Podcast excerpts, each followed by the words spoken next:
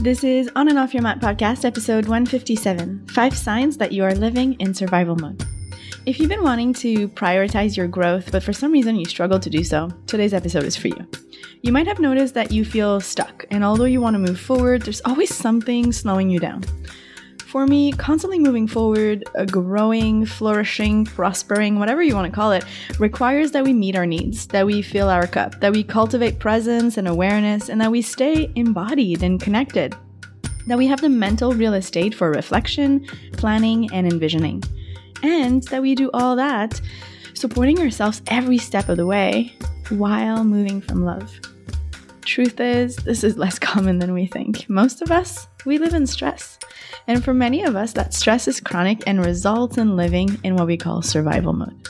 When you're busy surviving, you can't focus, you can't prioritize your growth. So I created a quiz for you to get an idea of where you stand. Just how much are you living in survival mode? If you're like, yeah, maybe that's me, you can do it right now before the episode, answering with your virgin ears. Just, I mean, without the information I'm about to share, or you can listen first. You'll find a download link in the show notes. You probably have guessed it. Today it's you and I. We're going to look at the five signs that might indicate that you are living in survival mode. I want to say thank you if you've reached out to me on Instagram to talk about my other solo episodes. You'll find a list in the show notes as well. And I'm so glad that they've been helpful and I love connecting with you guys. So I would really love to chat about this episode or read your takeaways on today's episode. So either send me a DM or take a screenshot of the episode and share one of your takeaways on Instagram, tagging at On and Off Your Mat podcast. Do you know a conscious woman that wants to heal and grow that maybe needs to hear today's episode? Share it and help someone else in their healing journey. All right, let's get to today's episode. Welcome back, guys. When we talk about survival mode, we refer to a stress response. Remember fight or flight? Remember dorsal vagal? If not, you might want to go back to episodes 121, Nervous System 101. If you remember, your perception of a stressful stimuli creates a psychological and physiological response. Our mind and body becomes focused on combating danger. If the stress is constant, if you get stuck in the surveillance mode, stress becomes a way of living and it becomes a maladaptive response that we call the survival mode. There are many clues that you live in chronic, prolonged stress that leads or will eventually lead to survival mode. We're going to talk about five. Number one probably sounds super obvious you're stressed. But we're going to look at particular signs of stress that point toward more to survival mode than the normal, useful, responsive response of stress. Number two, you live in urgency. Number three, you tend to disconnect to protect yourself. Number four, your mental health has declined recently or your coping mechanism are not quite as helpful as they used to be. Number five, you generally feel stuck. So, number one, sign that you are living in survival mode is that you're stressed. That's the first sign, right? It's chronic dysregulation of your nervous system. If you've been listening to the other episodes, you might not be surprised that that makes the top of the list. Since survival mode or this type of stress response where you're unable to regulate or to activate your parasympathetic response as often as you need to, is a way that your body learns a new way of being, which is the stress state. If you listen to episode 117, Understanding Your Stress, you might remember the signs of stress. The challenge is that when we are always in fight or flight, we tend to normalize the signs of stress, not as symptoms, but just as the way things are. It can almost become our personality, and we forget that those signs are, in fact, not normal. We forget that we once didn't feel like this. Oh, and you might think to yourself, well, I'm not in chronic stress. I get stressed, but I get out of it, right? Isn't that normal? Yes. And following would be the question how easily do you get stressed? What's your capacity to respond as you want to a stressor? How much does it take for your body to respond with a fight or a flight answer to the situation. If your answer is like, yeah, not that much, this is a sign that you might be in chronic dysregulation without knowing it. That might come with or show up as impulsivity or reactivity. When we are chronically dysregulated, living in survival mode, we'll catch ourselves being a little too short fused, right? Do you react to a situation and think, oh, that's not what I meant. I wish I didn't do that. Oh, I was quick to react, or oh, the words just slipped out of my mouth, right? When you're already stressed and your body is already experiencing changes in tension, hormones, respiration, cognitive capacity, and more, and then you add another stress on top, you don't start back at zero on your scale of stress. So you're much more quicker to get to 100. Does that make sense? Like you might have started back at 80. So with reactivity usually comes a difficulty to be proactive. Think about it. Planning ahead, as we mentioned earlier, requires some mental real estate that you don't have available if you're constantly watching out for threats. You are busy keeping yourself safe and ready to fight or to flight to save your life. When we're hypervigilant, we tend to react instead of response. We're always on high alert. We tend to see threats where there are none, and we tend to have a negative bias as we read the situation or even the faces of people. It might also show up as constant overwhelm. If as soon as the stress starts to pile up, your go to is overwhelm, it shows again that you're not at zero on your scale of stress, right? You're not going back down, regulating properly. Overwhelm is like the results of the overflowing, the straw that breaks the camel back, right? Is that the English expression? I think so. That's just one extra thing that is just too much because it's piled over a hundred others. So at this point, you just can't anymore. Chronic stress will also affect your capacity to relax and to sleep, to feel rested in the morning, to feel present during the day, to be able to focus.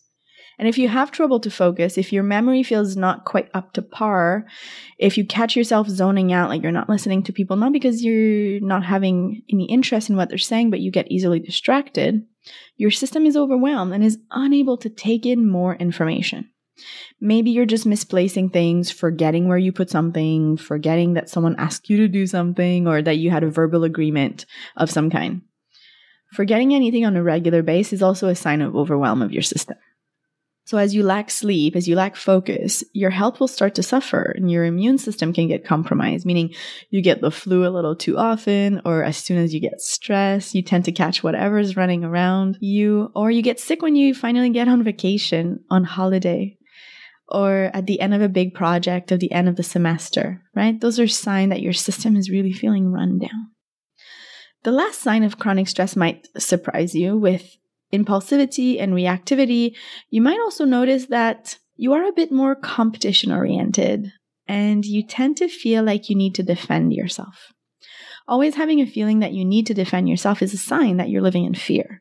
It's the sign that you have a feeling that you need to compare yourself to other people. And in contrast, if you're in your ventral vagal response, competition doesn't quite exist the same way because as much as you want to do well, your focus is more collaboration, it's connection, it's vulnerability, it's intimacy.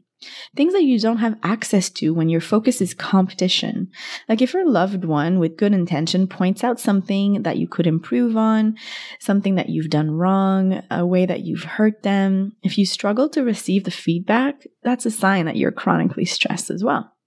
When other people's constructive criticism is received with defensiveness, it really mirrors your frame of mind.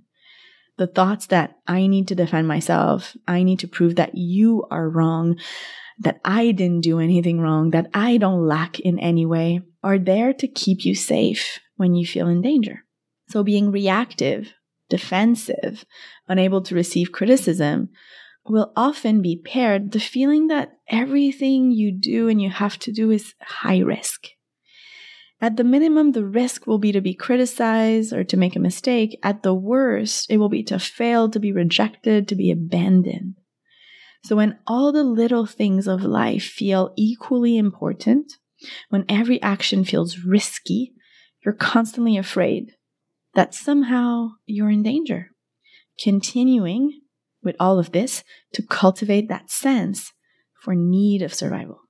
With everything being high risk, with the habit of reacting quickly, also comes the sense of urgency. Urgency is your sign number two that you are living in survival mode. Urgency can look different for different people. But if you're always rushing, you know that feeling that you might get of always being like just five minutes late everywhere? That's urgency. Maybe you're not five minutes late anywhere. Maybe you're always on time, but you're always running to get there. That's urgency. Maybe you always have the feeling that you only have time to get to what is urgent in your day. That's urgency. Maybe you were like, no, that's not me. You might still have an urgency. Maybe you're cool as a cucumber, you get to places on time, even slightly late, but you're not bothered by it. But instead, you find yourself having to reschedule all the time. Either because you've overscheduled yourself, or because when you scheduled, you didn't expect to feel so overwhelmed that day, or you've got distracted and you forgot. Right? So maybe you struggle making and keeping commitments on your calendar, even if you're super relaxed about it you know, the I'm penciling you in, but I'll never get back to you kind of commitment. Those are all signs that you do live in urgency, actually. Remember how we talked about being proactive and how it can be very difficult when you live in chronic stress. In urgency, you find yourself living one day at a time. So it's difficult to plan ahead because it comes to your business, finances, vacation time, holiday, and so forth you can't think what you're going to need and want in the future because you're so here and now making sure that you survive. So those are all signs that you live in urgency and so in survival mode. If that's your case, you probably have zero time for yourself. Self care doesn't really exist unless it's on your to do list because, on top of having no time, you tend to put other people's first. You tend to cultivate your safety in codependency by making other people feel taken care of, safe, and happy. And with that, chances are you're forgetting to care for your own basic needs, and instead you put that responsibility on others, and you get yourself not only not taken care of, but usually disappointed. Here, slowing down is going to be your best friend. Exploring your beliefs around time might also be very helpful. Like, how often do you catch yourself say, I don't have time? I love to flip the belief I don't have time to this is not a priority for me right now. And instead of asking yourself if you have time to do something or not, ask yourself if that thing is important for you in this moment. The idea is that when something is important enough, we make time for it. If there's one thing that is fair in life is that we all have 24 hours in one day. What you do with those 24 hours comes down to what you prioritize, what's important to you. So yeah, I don't have time to iron my sheets, let's say, because ironing my sheets is like so far down my priority list. So notice how many times in a day you say, I don't have time for X. And instead ask yourself if that X, Y, or Z is actually important to you. As you change your words from I don't have time to this isn't a priority for me, you'll start to notice that you feel a bit more in control of the time you do have. And this might help you feel a bit more empowered into making choices for yourself and not being a victim of how busy you are, helpless to your schedule, or how many things are expected from you in a day. Ultimately, we have to remember that we decide what we give time to. And as you slow down and you start prioritizing, you might be able to start to do one thing at a time, moving away from your tendency to multitask might help you cultivate that sense that there is plenty of time and you can do one thing at a time and it's going to be okay. It's all going to get done. You don't have to rush through all the things and you can give more of your attention to the task or even better to the person you're spending time with. If you need help slowing down, you can try yin or restorative yoga. In your life off the mat, challenge yourself to move more slowly, to talk more slowly. That's one for me. To breathe more slowly. Try to teach yourself a new rhythm that is not based in urgency, that is not based in the belief that there's not enough time for everything you truly want to do. Now I hear you. There's plenty of things I have to do that I don't want to do the dishes, the school drop off, and so on. And yes, on the surface, some of these things might seem like we have to do things we don't want. But truth be told, there's a reason why you choose to do the dishes. Maybe a chaotic home makes you feel anxious. Maybe acts of service is a way that you show love to your partner. Maybe you've learned somewhere along the lines that these kind of things inform your value as a human being and you really would want to feel good enough. There's always a reason why we do things. And if you're rolling your eyes at me right now, That's fine. But I would also invite you to take a sheet of paper and write down all the things you feel like you don't want to do, but you do, in fact, do in one day. And look at why you're actually doing these things. And if truly at the end of your reflection, there's no reason why you do these things that really serves you and that you want, I would encourage you to stop doing them. That might mean that you have to set a boundary, and that you have to say no to someone or to something, that you have to voice a true desire or need of yours, or something that you wish to prioritize over that other thing you don't want to do anymore. Maybe it's just that it's time and it has to go. So take a breath. Press pause if you want to do this right now. Go do it. Make your list. Start the reflection. And then you can come back in a few minutes. We'll still be here. so, to survive with chronic stress and living with that sense of urgency, more often than not, we have to disconnect. Disconnection is your sign number three that you are living in survival mode. Not only this is a coping mechanism for dealing with stress, but it's also a symptom of high level long term stress. At some point, if everything is overwhelming all the time, we have to pull the plug. It gets easier not to feel than to feel, and it gets more comfortable to avoid than to deal with. In our dorsal vagal response, we play dead, remember? And we wait for the threat to go away. During a traumatic event, our body sensation will lower, our pain level will lower, and numbness is what will keep us alive. Our brain might even use total blockage of memory as a response to the stressor. Okay, you might be thinking, well, if I'm disconnected, I'm not going to feel that I'm disconnected. And you would be right. So then, how would you know? For myself, I realized a few years ago that I was completely disconnected when I was asked a very simple question, which I was unable to answer. And that question was, how do you feel? And you might be like, well, that's a silly question I hear and I answer every day. But it was asked with presence by someone who truly wanted to know deep inside how I felt. And I realized in that moment, as she was holding space and waiting for like the real answer, I couldn't honestly say whether I was excited, happy, scared, sad, or anything like that. Everything was more or less meh, you know, not terribly bad, but also not terribly great. So a sign that you're disconnected is that you're feeling numb. When we avoid the sadness and the grief of our lives, when we avoid the frustration and the anger we feel, we also become deaf to the joy and the love that we would normally have access to. You can't select, pick and choose what you want to feel and what you want to avoid. It's not a a la carte menu. It's all in or all out. And there are many reasons why we disconnect. As I said previously, it might be because we're so overwhelmed that we can't deal. It can also come from a lack of self worth.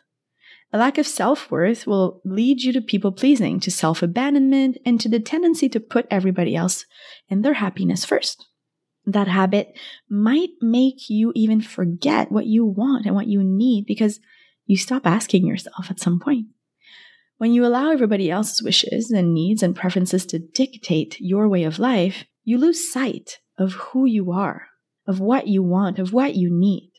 And as we talked about before, there's just so many hours in one day, and you have just a certain amount of energy to do some things. As other people's opinions start to dictate your choices, we automatically stop setting goals for ourselves. Instead, we try to accomplish the goals that were set for us directly or indirectly to answer our need to be loved, to feel valued, to be celebrated, validated.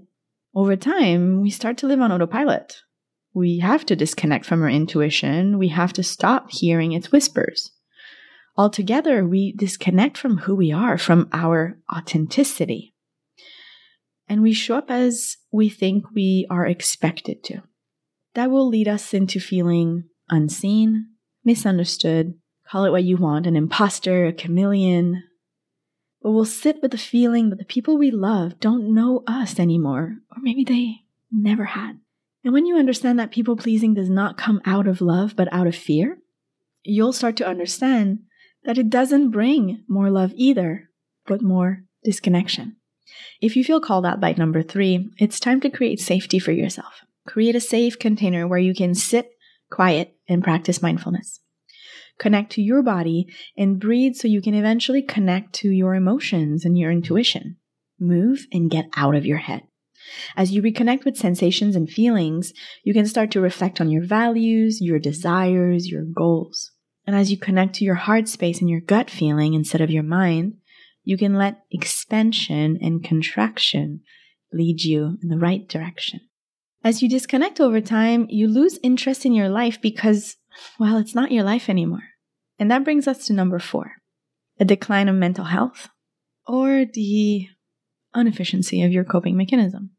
I see those two going hand in hand because they feed each other. When your life is not your life, you lose motivation because those goals are not yours. You lose passion because maybe you don't feel much to start with, but also you're not doing the things that you're actually passionate about. You'll start to wake up in the morning feeling more tired, unmotivated. You might find yourself undersleeping or oversleeping. Both are signs that you're off track. Disconnection over time leads to a decline in mental health in general, but with the lack of interest in your life and the lack of good rest and the lack of balance, we start to lean into our darker side. And that shows that we're living in survival mode. On top of the lack of interest, motivation, passion, we start to ruminate. Very often, we start to focus on the bad days, and we can't quite let go of them anymore. It's like we get stuck here too. And all of a sudden, we wake up in the morning and realize that there are n- no really good days anymore. You realize as you don't feel much, you definitely don't feel joy. And your goal is not to have a good day anymore. Your goal is just not to have a terrible one again. Over time, the rumination leads to self judging. Right? As you get stuck into the no good day trend, you'll experience more anxiety, shame, maybe guilt. And if you feel like your situation is your fault in some way, anxiety and shame can make you want to isolate, withdraw, or close down even further. As things become more and more difficult in everyday life, we pick up self sabotaging patterns to help us cope with the challenging situation we face. I see self sabotage as an emotional regulation or a dysregulation that eventually causes harm. I would even go as far as saying that for some self sabotaging behavior can become the norm when we struggle with mental health. You might consciously or unconsciously self sabotage. Those coping mechanisms might have been helpful for your survival earlier in life, as a child, in a past relationship, but they're not serving you anymore the same way they used to, and now they're creating harm. They might come from low self esteem, from a lack of self worth again, from negative self image, an example would be like if you've been told all your life that you're a failure, you're probably going to do things as an adult to prove that truth.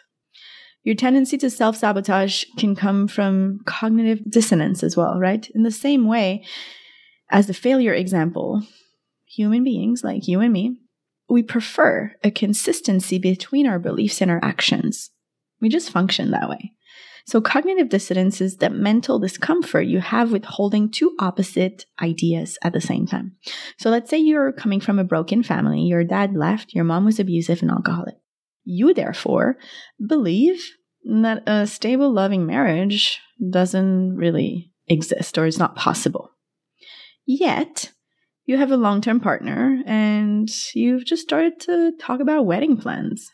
It's very, very possible that you will do something to sabotage that relationship or that wedding because deep down you don't believe it is possible to live happily ever after, right? On a smaller scale, we self sabotage by ignoring negative emotion, criticizing ourselves, holding grudges, directing energy in the wrong thing, overthinking, not setting boundaries, making assumption, being a control freak, being disorganized, indecisive, on a bigger scale, we self sabotage with procrastination, perfectionism, avoidance, self medication, and self harm. It can look like disordered eating, substance abuse, cutting, all sorts of things. Any behavior that is intended to help you feel better, but in the end makes you feel more miserable, can be a self sabotaging pattern. Giving yourself permission and access to pleasures and self care might be a way to start to move yourself in the right direction. Making decisions to conserve your time and your energy might be another way.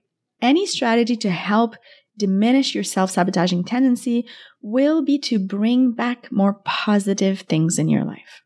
As positive pleasures and self care practices are allowed, we can start to titrate our exposition to what we're afraid of. So we slowly desensitize ourselves to our fear response, basically learning to get comfortable with the uncomfortable. Then, again, there's a piece of the self worth. You'll have to reinforce the idea that you're worthy of getting what you want and that what you want is worth the effort. It's worth trying for. Self sabotage lowers our self worth, and lack of self worth makes us self sabotage more. So it's a vicious circle. Working to build confidence, to connect to the reason of why you are a wonderful, special, and unique being, acknowledging your own efforts and celebrating the steps you take forward are all ways that will help you to move away from your self sabotaging patterns. And of course, those are just a few examples. I could make a whole episode on self sabotage, but I thought it was an important mention here as it's definitely a sign, in my opinion, that we live in survival mode. Because when we're thriving, we don't put sticks in our own wheels, right? Now, the overarching, all encompassing sign that you're living in survival mode is that you feel stuck. You know that aching sense that you need something else, something different, something to help you move forward, to propel you onward, but you can't. Instead, you feel frozen in place. Nothing feels available, good enough, or doable. Like when solutions are presented to you by your mind or by a friend that's looking out for you, you do everything you can to convince yourself that this quote unquote solution is not the right choice, not the right option that you need. So you tend to look for the magic pill answer because any effort, any patience required, or uncertainty is a no no. It's just overwhelming. So over time, we start to feel helpless, worthless, and lost. And I've been there with my health. There was a time with the endometriosis where it was so bad that there were no viable solution that I could see. It was just despair instead. In my own experience, feeling stuck is really fatiguing. It affected my mental health and it pushed me into self sabotage. And there are a few things that get us stuck and that keep us there. Denial is one of them denial of what's going on, how much you struggle, uh, how much stress you're experiencing, of all the things we talked about today. And when it comes to stress itself, understanding what you're looking for in your body is the first step, right? And that will help you not feel as stuck in survival mode because at least you have an idea of where you need to go. Remembering that survival mode is basically a stress response, the solution is awareness and presence. As you notice the signal of your body for stress and you are starting to listen more carefully, you can respond with what you need to support yourself in feeling equipped to then find solutions. Remembering that in ventral vagal, is where we feel creative enough to come up with a solution. So you have to remember that your ability to choose comes from your nervous system state. So ask yourself, do I want to stay stuck? Or do I want to do something different? If you're like, of course I want to do something different, but I don't know how. The first step is to deal with your stress. The first step is to regulate your nervous system to create that safety so then you can do the hard thing. Another way that we get stuck is by losing track of the meaning of the things we do, our purpose in general, if you will. The why really helps us stay motivated even when we don't see the results right away. When we don't get that dopamine hit from the achievement, it's harder to continue. So being clear on what you want, where you want to go, and why really helps you stay aligned and able to stay the course. It's like a compass so you don't get lost, literally and figuratively.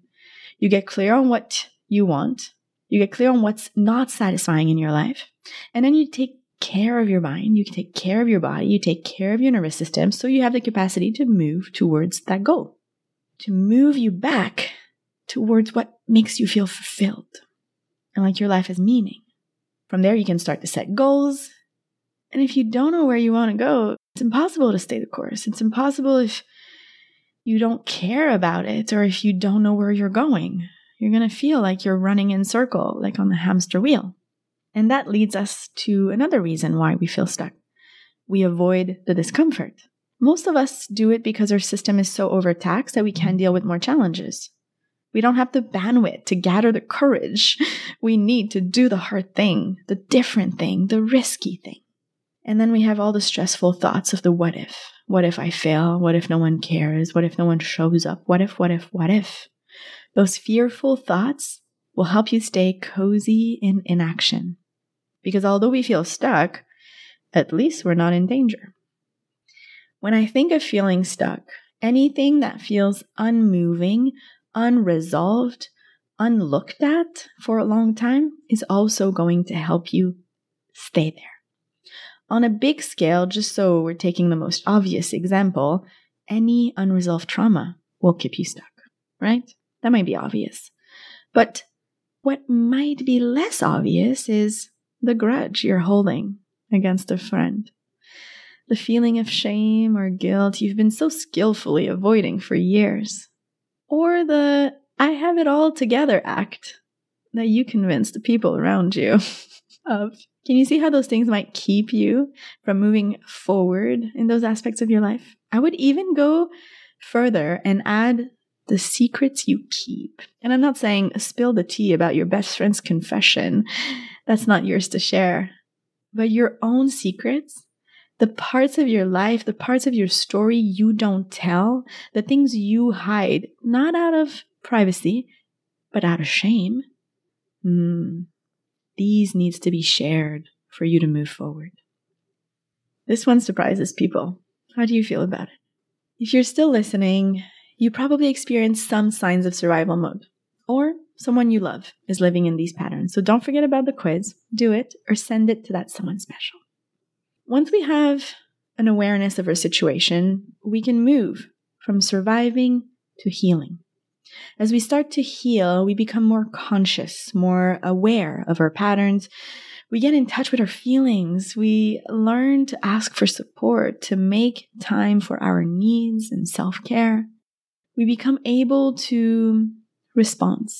We practice being more present. We learn and we apply nervous system regulation. We connect to community. We lean towards collaboration instead of competition. We acknowledge and we work through our trauma. We work to see, to heal, to validate our inner child. And we start to build healthier routines and habits and more. The more we heal, the more we can thrive, and the more we'll be able to focus on our growth. We can become the best version of ourselves, and we can eventually fall in love with ourselves and our lives again. If you feel ready to take steps towards self healing, towards moving out of survival mode, I have a secret project coming up. It's not announced yet, but if you'd like to apply to participate, you can reach out and we'll get on a call and we'll talk about it and we'll see if you're the right fit. You'll find a sign up link in the show notes. If you need any other support, I'm also available taking one on one clients for coaching right now. So reach out as you need. Thank you so much for joining us today. If you haven't already done so, leave a review for this episode or the podcast in general on iTunes. It truly helps people find the podcast. And if this episode has helped you in any way, by helping people finding the podcast, you're helping other people feel better. Imagine, even if you can change one person's day or one person's life. You'll find the show notes for this episode and everything that I mentioned. I will be in there at ericabelanger.com slash 157. Before you go, I want to say a last thank you to the growing team behind this podcast for their support in making this possible. And this includes all our premium members. Once again, thank you for listening. See you next Monday.